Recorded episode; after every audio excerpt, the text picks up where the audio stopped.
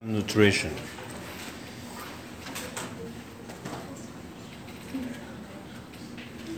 These two chapters are related because the concept of nutrition nutrition relies mainly on the digestive system.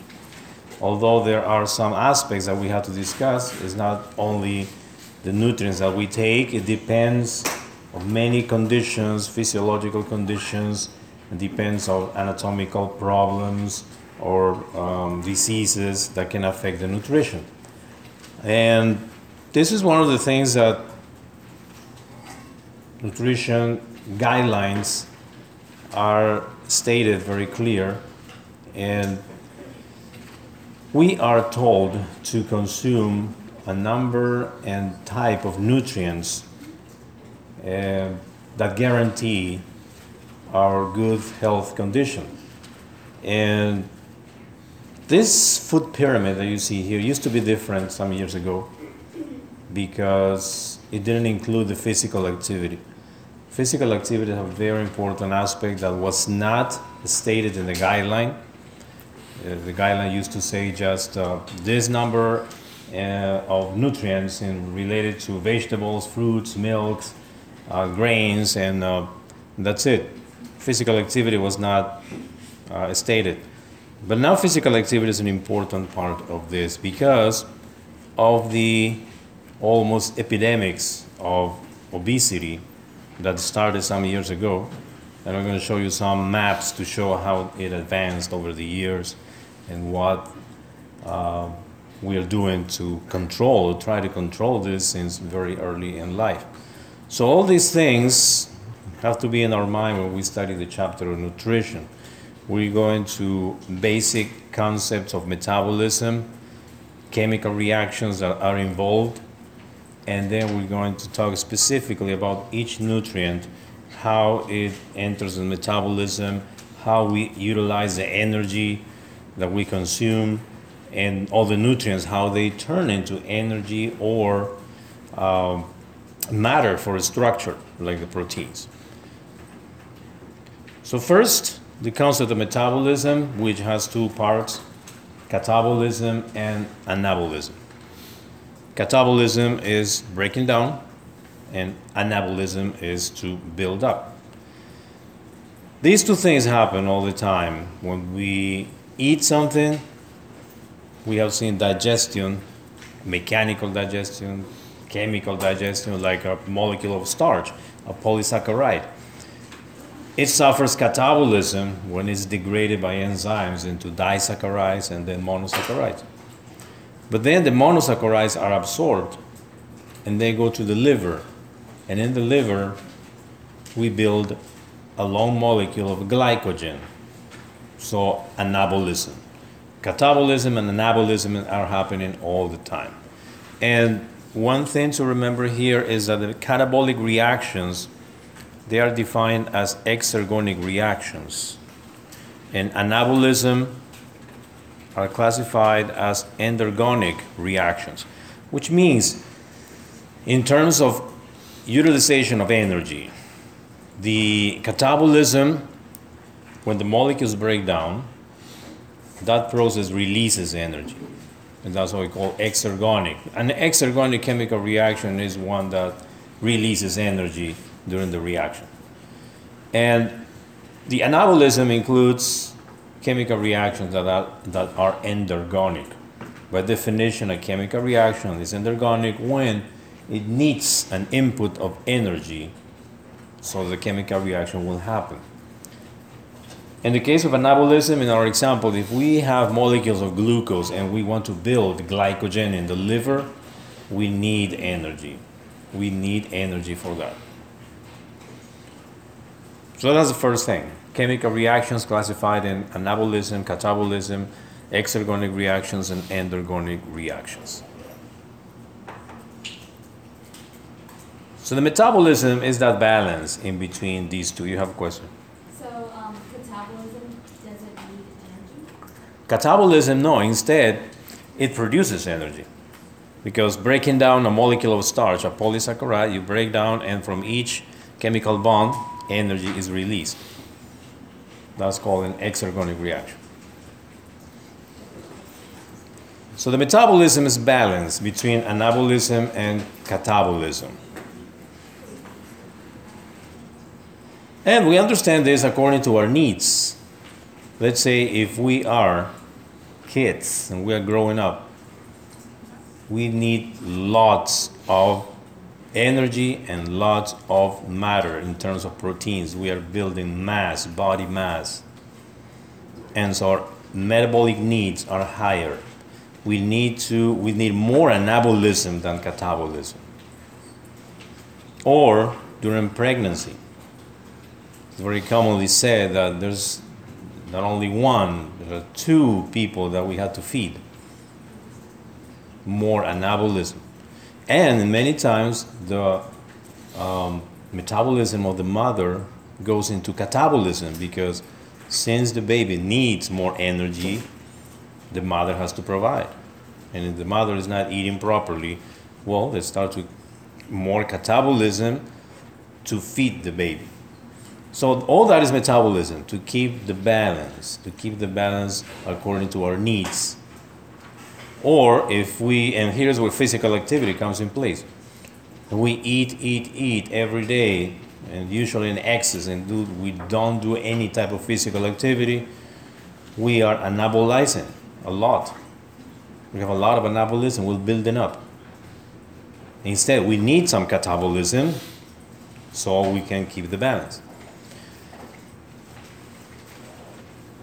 All this in terms of nutrients. Definition of nutrients, of what a nutrient is in general, is any substance, food, liquid that will supply the body the metabolic needs. Maybe a chemical like a mineral, sodium, potassium, calcium, something that our body needs. Something that provides energy like glucose, lipids, carbohydrates like glucose, we will see these two lipids and carbohydrates are they have the characteristics to provide lots of energy. Or substance that repairs damaged cells or to maintain body functions like to keep the proper level of enzymes. In this case we talk about proteins amino acids so we can make all those proteins that we need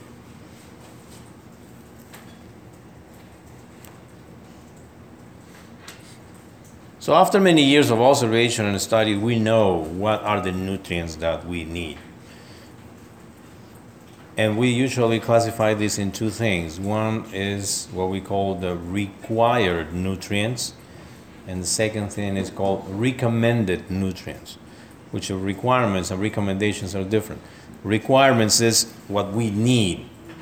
Recommendations is what you are uh, advised to take in order to fulfill your requirements. So if I if I know that your body needs if your body needs the equivalent to one chocolate bar every day, I'm going to recommend you to eat two chocolate bars a day, just in case. That's how these recommendations and requirements work. Because something may happen and may change situations, and the recommendations are usually a little bit larger than the requirements. ATP comes in place here. ATP, the molecule of ATP, is one of the important mediators of these chemical reactions that involves the energy. Because when we, let's say, we eat polysaccharides, starch, and we break it down into molecules of glucose, we are in the basic units, the glucose. Now, all those chemical reactions that are happening for breaking down are releasing energy. And what is that energy going to? That energy will be transferred. Will be transferred into what we call high energy bonds that are present in the molecule of ATP. This is a diagram of the molecule of ATP. The components of the molecule of ATP are adenine, a pentose called ribose, and three phosphates. That's why the name adenosine triphosphate or ATP. But in the formation of ATP, there are different stages because it starts from AMP, adenosine monophosphate. If this molecule binds a phosphate, then we'll have ADP, adenosine diphosphate. And if one more phosphate is brought to the molecule, then we'll have the ATP, adenosine triphosphate. And each of these red chemical bonds are what we call the high energy bonds. Because the energy that is released, let's say you have polysaccharides and you're breaking down into disaccharides, energy that is released here will be taken and transferred to this molecule of ATP, and that energy will be stored in those chemical bonds. That's the importance of the ATP molecule. It carries energy in those chemical bonds. Why ATP? Because the molecule of ATP can release that quickly and easily. For what? Because there are other chemical reactions that we need. Let's say we are growing up, we are we need a lot of proteins. We need to build molecules. We need energy. We'll take it from ATPs. Large amounts of ATPs are in the cells, and more in, some cells more than others. It, and it's like like the saving accounts. It's like cash that we have in terms of energy that we spend every second. Especially the muscle. The muscle contains large amounts of energy and has a mechanism to produce more ATPs on the go. As long as they need more ATPs, the muscle will produce more ATPs. This is how the ATP molecule take the energy. Here in the blue uh, square here, we have complex molecules like glycogen, proteins, triglycerides. And by a catabolic reaction, they break down into molecules of glucose, let's say, glycogen into glucose. And the energy is transferred, transferred to an ADP. The ADP will capture this energy and bind the phosphate, and now we have a molecule of ATP that stores the energy taken from this chemical reaction. And as part of the reaction, there is some heat released because no catabolic reaction is perfect. Some energy will be released as heat. And that's one of the reasons of our body temperature. All the chemical reactions that are happening in our body, they release heat, and that increases the temperature of our body, which is controlled by mechanisms that we know already. Now, the simple molecules, if we go in the other way, this is a cycle. If we are building up glycogen, let's say, well, that's anabolism, needs energy. The energy is taken from the ATP molecule. And we take that energy from the chemical bond, the phosphate is released. And we are in the cycle again. That's how the energy is transferred from chemical reaction, exergonic chemical reaction to ATP, and the ATP transfers the energy to an endergonic reaction. And we close the cycle and we keep going and going. If we need more energy, well, we'll need more ATPs. If we don't have enough, we start making more.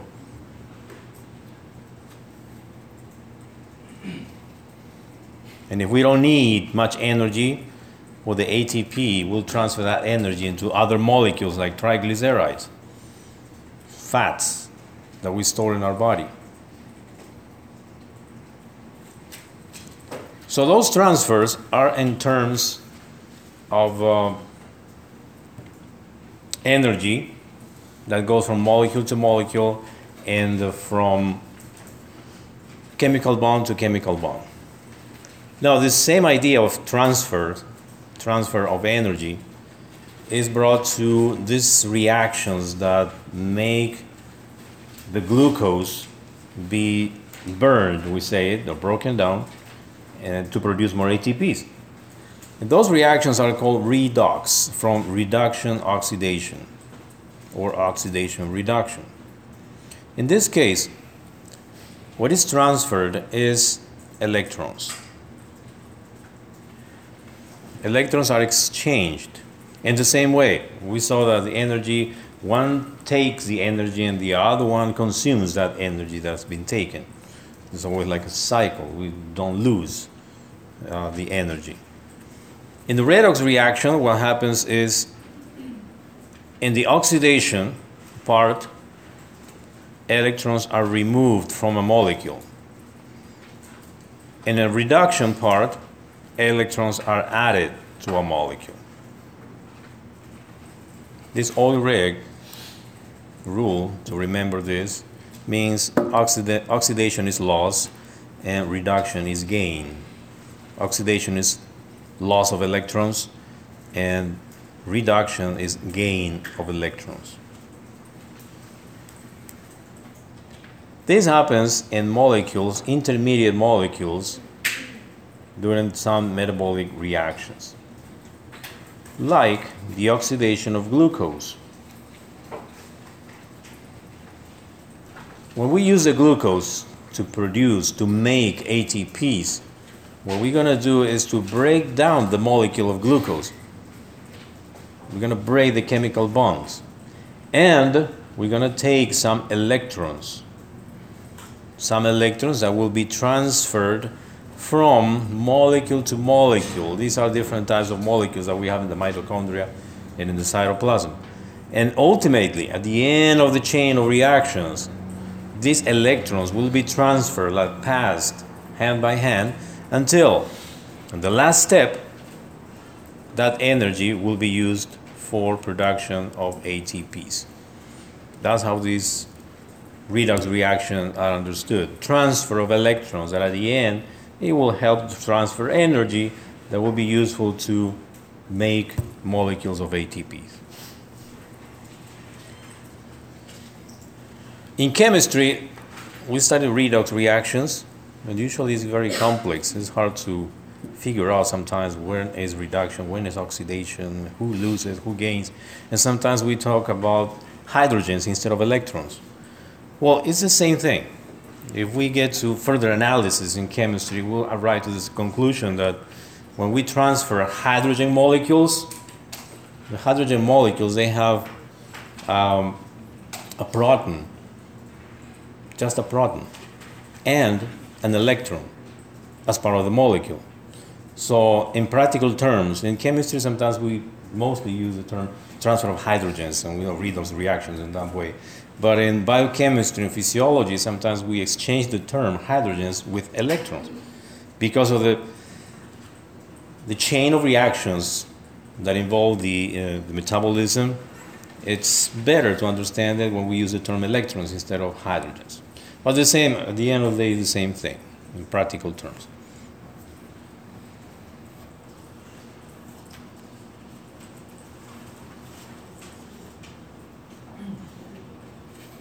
What are the molecules? I was mentioning that there are intermediate molecules. Well, these molecules are coenzymes, intermediate coenzymes.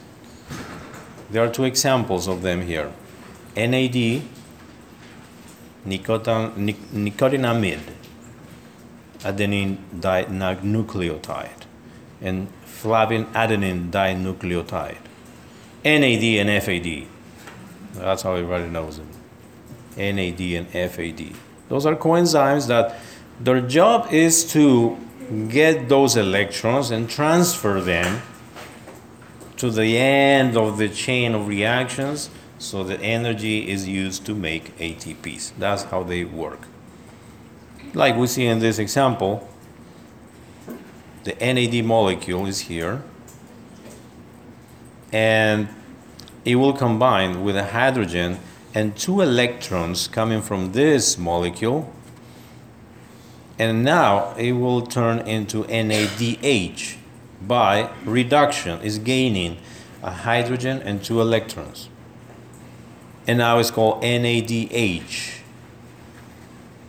and this NADH later on is going to transfer is going to lose that hydrogen and electrons by oxidation and transfer that energy for production of ATPs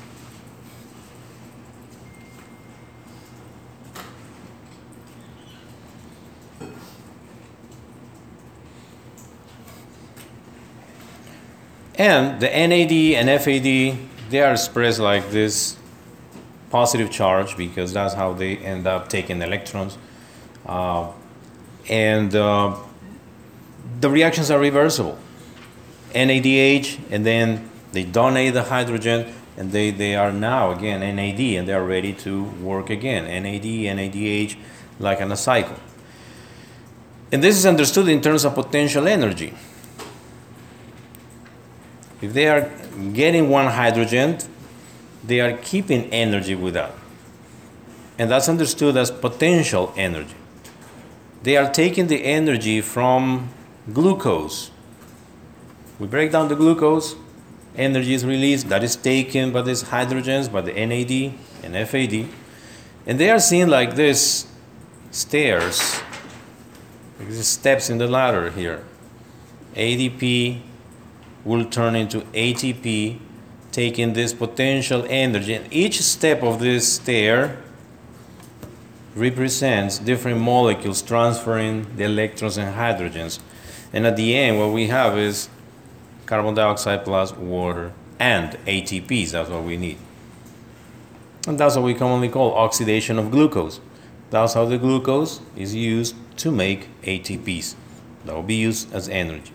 And the mechanism is so efficient in the first chapters of 40A and um, in other bio courses, biochemistry, we go to the detail of how this works with the oxidative phosphorylation, the proton pump inside, and this mechanism is very efficient.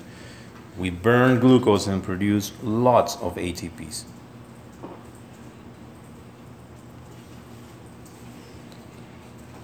So now let's see some important steps of these uh, uh, reactions and some of these reactions. Starting with the glucose.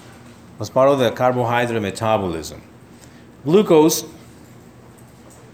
is a preferred source of fuel. So when we are when we need energy, we take them from ATPs that are usually the product of the metabolism of glucose. We have seen this in digestive system, the polysaccharides, disaccharides, the, by hydrolysis, they turn into monosaccharides, glucose, fructose, and galactose. Glucose is the only one that is utilized. Fructose and galactose, they need to be converted into glucose before they are used. These are absorbed and they reach the liver. The liver will do this job to turn the galactose and fructose to glucose, so we have only glucose to be used as fuel.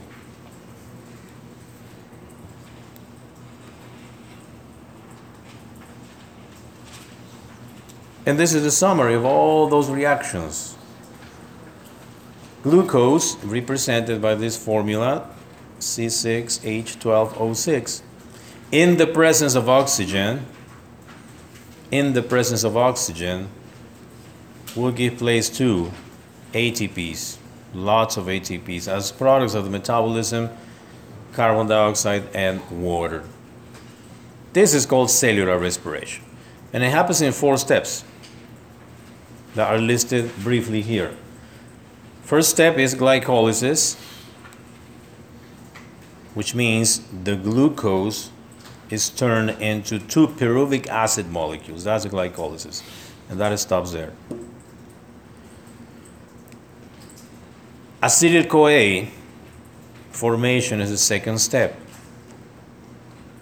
If there is oxygen, this acetyl CoA will get into the third step, which is the Krebs cycle, and continue to the step four electron transport chain that will end up in the production of this amount of ATPs per one molecule of glucose 32 34 units of ATPs after burning one molecule of glucose.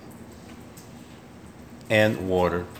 Carbon dioxide is also a product of this so these are the four steps of the cellular respiration. That is how the glucose is used to make molecules of ATP. So let's see some important aspects of these steps. The first step. First step the glucose is turned into two pyruvic acid molecules. We can call pyruvate or pyruvic acid, either one. And the steps involved here is called glycolysis. Notice that for this to happen, oxygen is not required. Oxygen is not required. And there are many steps here. From this glucose to be turned into pyruvate acid, there are many intermediate steps, like we see here. See the glucose up here, that's the initial molecule, and the final product, two three carbon molecule, pyruvic acid. So this glucose has, six carbons, and it's like you split the molecule in two, and you have two three carbon molecules of pyruvic acid. That's what the glycolysis is. But there are two intermediate steps. We don't need to remember all these names dihydroxyacetone and glyceraldehyde 3 phosphate. What is important to notice is the balance of ATPs. Because for this first chemical reaction, two ATPs are utilized. We have to invest two ATPs for this reaction to happen because it's an endergonic reaction. And then in the second step, when the glyceraldehyde 3-phosphate turns into the pyruvic acid, here four ATPs will be made. So what is the balance here? Net balance. We make two, or we consume two, we have a balance of two ATPs. In glycolysis. And in this side, you see two NAD molecules that will turn into two NADH. These molecules will transfer those electrons for later. So if we have a cell that needs ATPs, energy, and there is no oxygen available, this is how they get that energy by glycolysis. An example remember the red blood cell? The red blood cell that contains hemoglobin in our blood. What is the hemoglobin for? Transport of oxygen. Transport of oxygen. The red blood cell transports lots of oxygen. But funny thing that the red blood cell doesn't use any of that oxygen. It just carries the oxygen. It's like a delivery truck with a lot of chocolate cakes and the driver cannot eat any of that. He has to eat their own lunch, having all the chocolate cake in the back. Saying the red blood cell carries a lot of oxygen, but the red blood cell cannot use any of that oxygen because they don't have mitochondria. And so the red blood cell only uses glycolysis to produce two ATPs. That's all they need. They're just carrying hemoglobin. They don't, they don't duplicate. They don't go into mitosis. They don't make proteins, anything else. They just carry hemoglobin. They just need two ATPs, and for that they use just glycolysis. So second step is uh, uh, production of acetyl CoA. But there's an important requirement here. If there is enough oxygen. If there is enough oxygen, acetyl CoA will be produced and we'll get into the third step. If there is no oxygen available, lactic acid will be produced, which is a fermentation product. We call it fermentation. This glycolysis is also called fermentation because many bacteria use this mechanism to get their ATPs, the energy they need. If there's a lot of oxygen, then it proceeds to the next step. And that third step is called the Krebs cycle, which is a series of chemical reactions. This pyruvic acid, acetyl CoA, they will turn into many intermediates that will get like five or six different molecules, and it will be a cycle. At the end, it will go back to the same thing.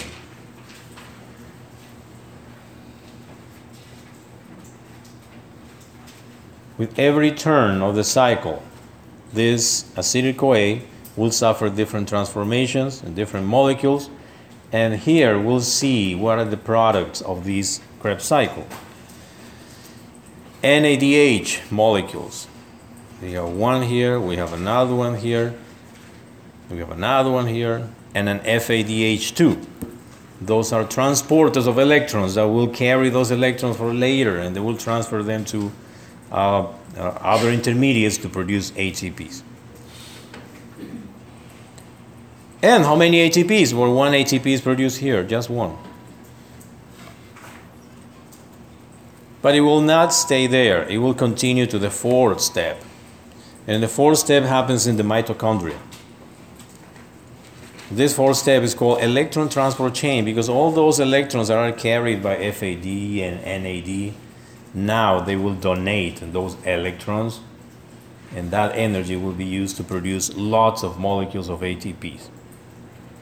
So there's a lot of electron carriers in the mitochondria, in the mitochondrium, that will help for this purpose. And these enzymes, these carriers are so efficient, so effective that will pick up the electrons, will create a gradient, a concentration gradient, and it will move molecules through a mechanism that will increase the molecules of ATP, the numbers of ATPs, transferring energy. Those electrons are transferred from high energy level to lower energy level. And in that way, in that transition, they will release that energy that we use for production of ATPs. Those proteins, those intermediates, are called cytochromes. Cytochromes of the electron transport chain. And they take all that energy. They help to get that energy, electrons carried by NADH and FADH2. And it will be like living like little balls on the top of the stairs, and the balls keep coming down and down, carrying that energy that is used every, every step for production of ATPs. This is how the, the, the gradient is created and how these hydrogens, once they are in one side, they will start going through this carrier and during that movement transfer the energy. And we see here the energy being, being transferred to molecules of ATPs.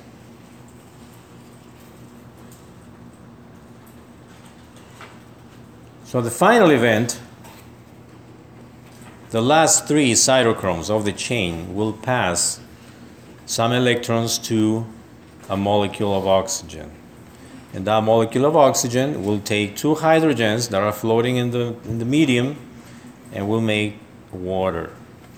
That is called metabolic water, which is about 200 milliliters per day and the oxygen becomes the final electron acceptor because we may think where that electron goes. I mean, those electrons are used, the energy is used, or the transfer of electrons. Who's the final acceptor of those electrons? That's oxygen. Plus hydrogens around, that's how the water is formed at the end of the chain.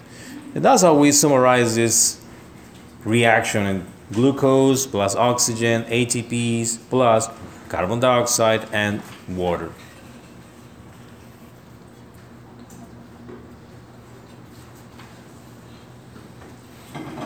This is importance of vitamins, especially the vitamins of the B complex. Coenzyme A, which always which is also used, comes from the pantothenic acid, which is the vitamin B5. Riboflavin and niacin, which are the vitamins B2 and B3, they are components of the NAD and FAD. So that's how the vitamins are important. To make sure that we have these molecules all the time. Carbon dioxide comes as a product of all these intermediate molecules of the glucose, and finally we end up with carbon dioxide and water, which is called metabolic water.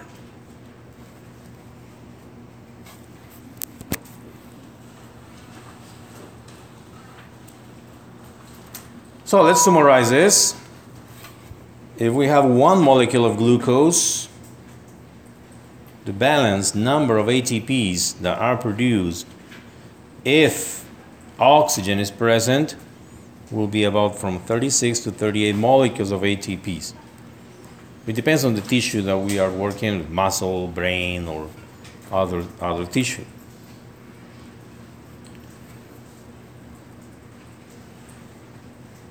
One glucose providing this amount of ATPs compared with the amount of ATPs that we get from glycolysis, this is a very efficient mechanism because of the presence of oxygen. Four ATPs will come from the Krebs cycle and glycolysis, but the rest, 32, 34, will come from the last step, which is called oxidative phosphorylation, happening in the mitochondria, all that mechanism of hydrogens, electrons, and that we just saw.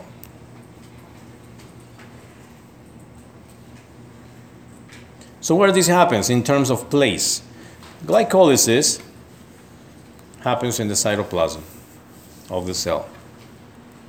Krebs cycle and the oxidative phosphorylation, the electron transport chain, they happen in the mitochondria.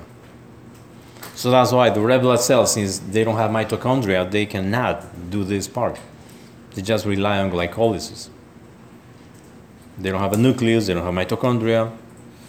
Everything happens in the cytoplasm only, only glycolysis.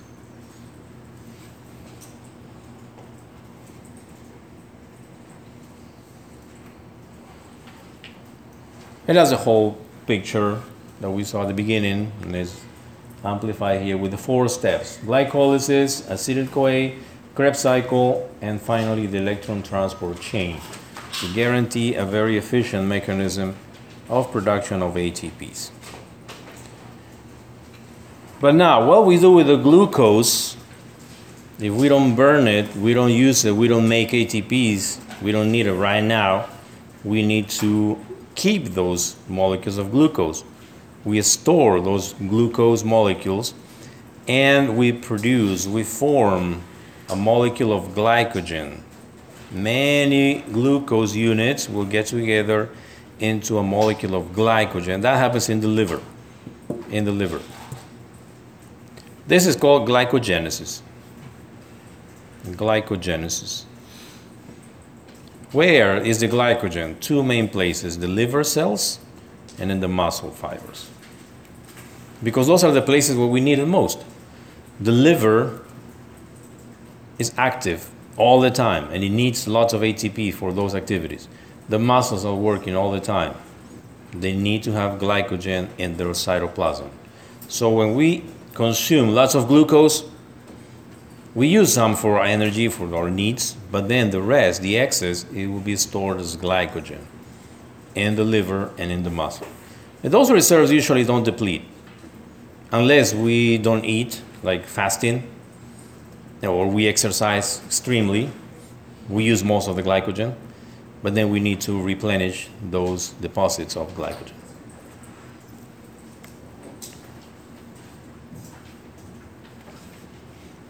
if we need glucose and we are not eating, we are not consuming glucose, we, need, we have glycogen in the liver and our muscle cells, so we're going to use those. We're going to use those reserves of glycogen. And we start breaking down molecules of glycogen. That is called glycogenolysis.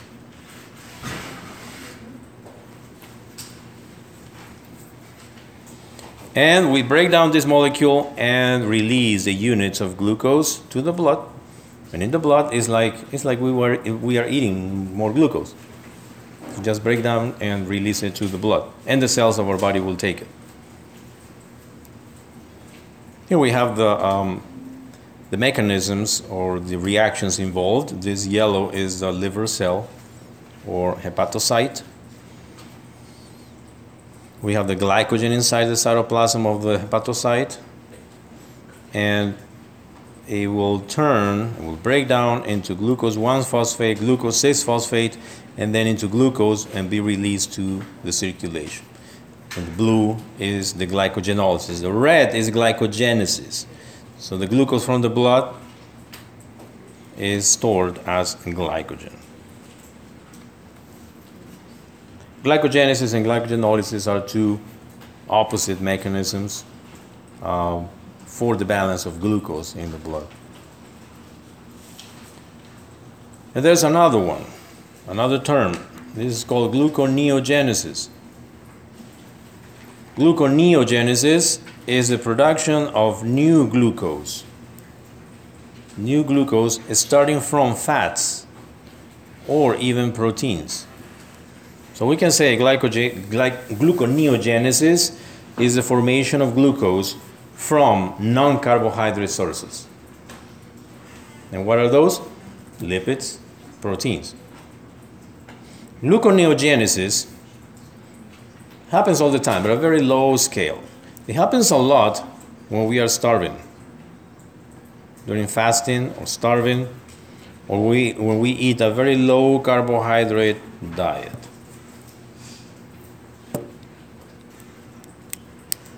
And when we take uh, what molecule we use to produce uh, glucose more? Fats.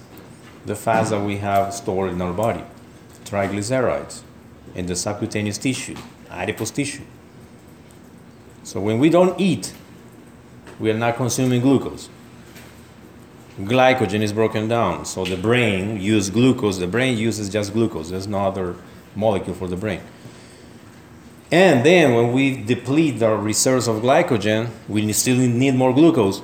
So we start taking the triglycerides, the fats from our body, and by gluconeogenesis, we produce glucose molecules to feed our cells. Other molecules may be used for gluconeogenesis, lactic acid, even amino acids can be used for production of glucose. That's what we see uh, uh, when we have patients of, with chronic diseases, especially cancer, terminal cancer, for instance. And we see how they lose weight terribly. In one month, they lose 20, 30 pounds. And why? Because if someone has cancer, the cancer cells, what they do is divide, divide, and grow and grow and grow high metabolism.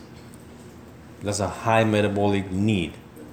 And we start losing weight because that high metabolism will take the fat and will turn it to glucose.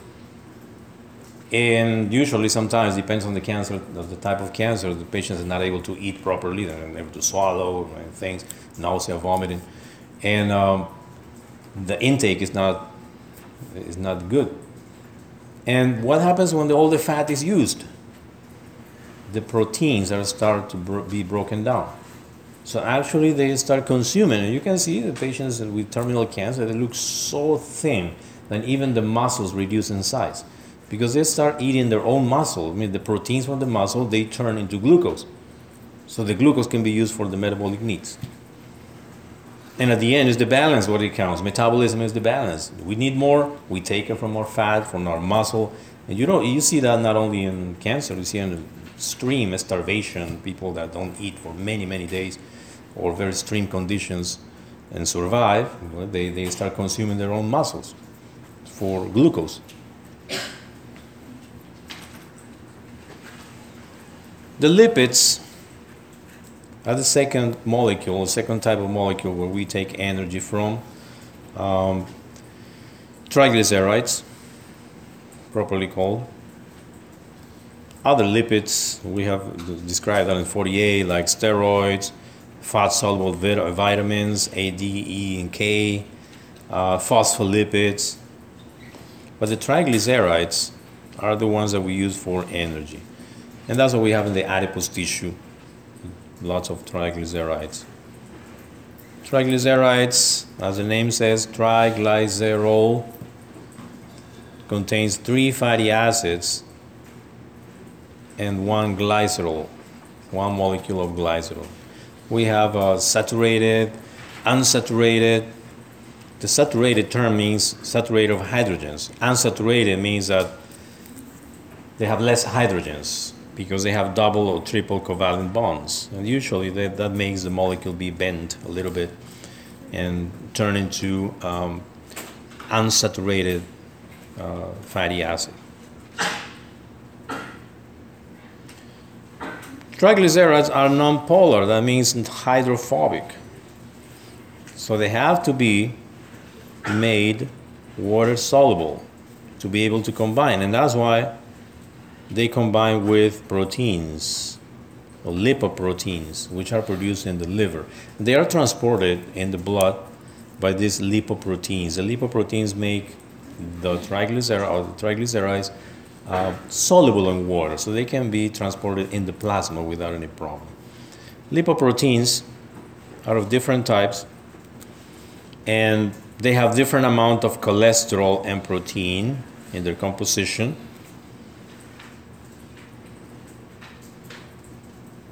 This is a molecule of a lipoprotein, which makes the triglyceride in the center, in the nucleus of this lipoprotein. That's where the triglyceride is transported, and it's covered by all these um, components which are uh, polar, so they can be soluble in water. That's how these lipoproteins transport the uh, triglycerides.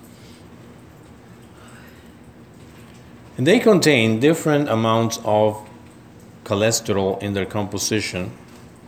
And uh, that's why we measure the different types of lipoproteins and we call them HDL, VLDL, LDL. We say good cholesterol, bad cholesterol, because these lipoproteins, depending on the amount of fat that we transport in the plasma, they will have different characteristics. So, how we use the lipids? By lipolysis lipolysis, we break down the molecules of triglycerides. And that will end up in production of glucose. Here in this graph, we have the triglyceride and this, on this side, triglyceride, which is broken down into in the components, glycerol and fatty acids. Look what happens with the glycerol. The glycerol will enter here and it will make pyruvic acid. Pyruvic acid will enter into acetyl CoA and Krebs cycle, and in that way, it will provide it will provide um, a reagent for production of ATPs. The fatty acids, the fatty acids can also enter and turn into acetyl CoA and enter the Krebs cycle, and we end up producing ATPs from triglyceride molecules. And notice in this side also certain amino acids because some amino acids can be broken down and it turn into acetyl CoA enter the Krebs cycle to produce more ATPs. That's a way that we use triglycerides, fats, and even proteins for um, production of ATPs. Lipolysis happens, and that's what we call when we break down this molecule of fat, three fatty acids and glycerol, and that process is called beta oxidation. The big molecule is broken in two carbon fragments and they join to coenzyme A. The coenzyme A will enter into the Krebs cycle. That's called beta oxidation. That's how the lipids are broken down and they enter into the Krebs cycle for more production of ATPs.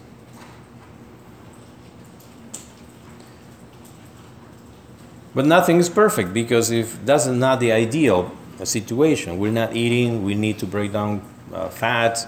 We actually need glucose, but we don't have it. But we survive. We survive burning our fat.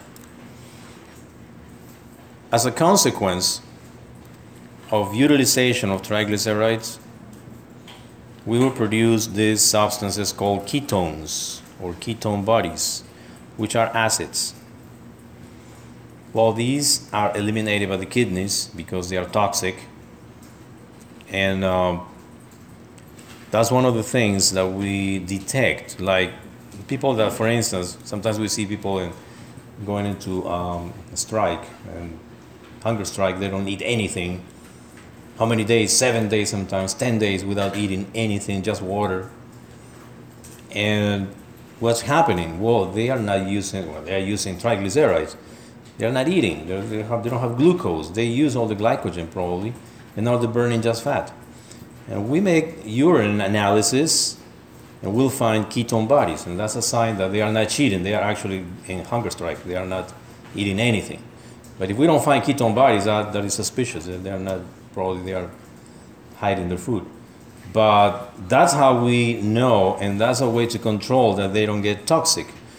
And that sometimes happens. At some point, they have to be helped, and then you have to stop it because otherwise, you will kill yourself. And uh, that's called ketogenesis. That happens when we are not eating, burning triglycerides in extreme situations that gets to toxicity. And since they are acids, that will give a series of problems in other systems. When we fast like 24 hours, and sometimes not only 24 hours, but four or six hours or eight hours fasting, and you can tell when you don't have anything to eat in the morning and you go to work to study and you, eat, you don't eat anything, by noon you have a headache. And the headache is because the accumulation of ketone bodies in your blood, because ketone bodies are toxic. Um, you eat glucose, your balance is restored, and the kidney will take care of all the ketone bodies, and you feel better after one hour or two. But this may get worse and affect other systems and uh, produce toxicity. That will lead to acidosis, changes in the respiratory pattern, um, intoxication, loss of consciousness, other other things that may be worse. Okay, that's uh, that's the last one. Let's stop it here. Any question, comment? Okay, I'll be waiting at six. We're gonna start at six with the lab examination.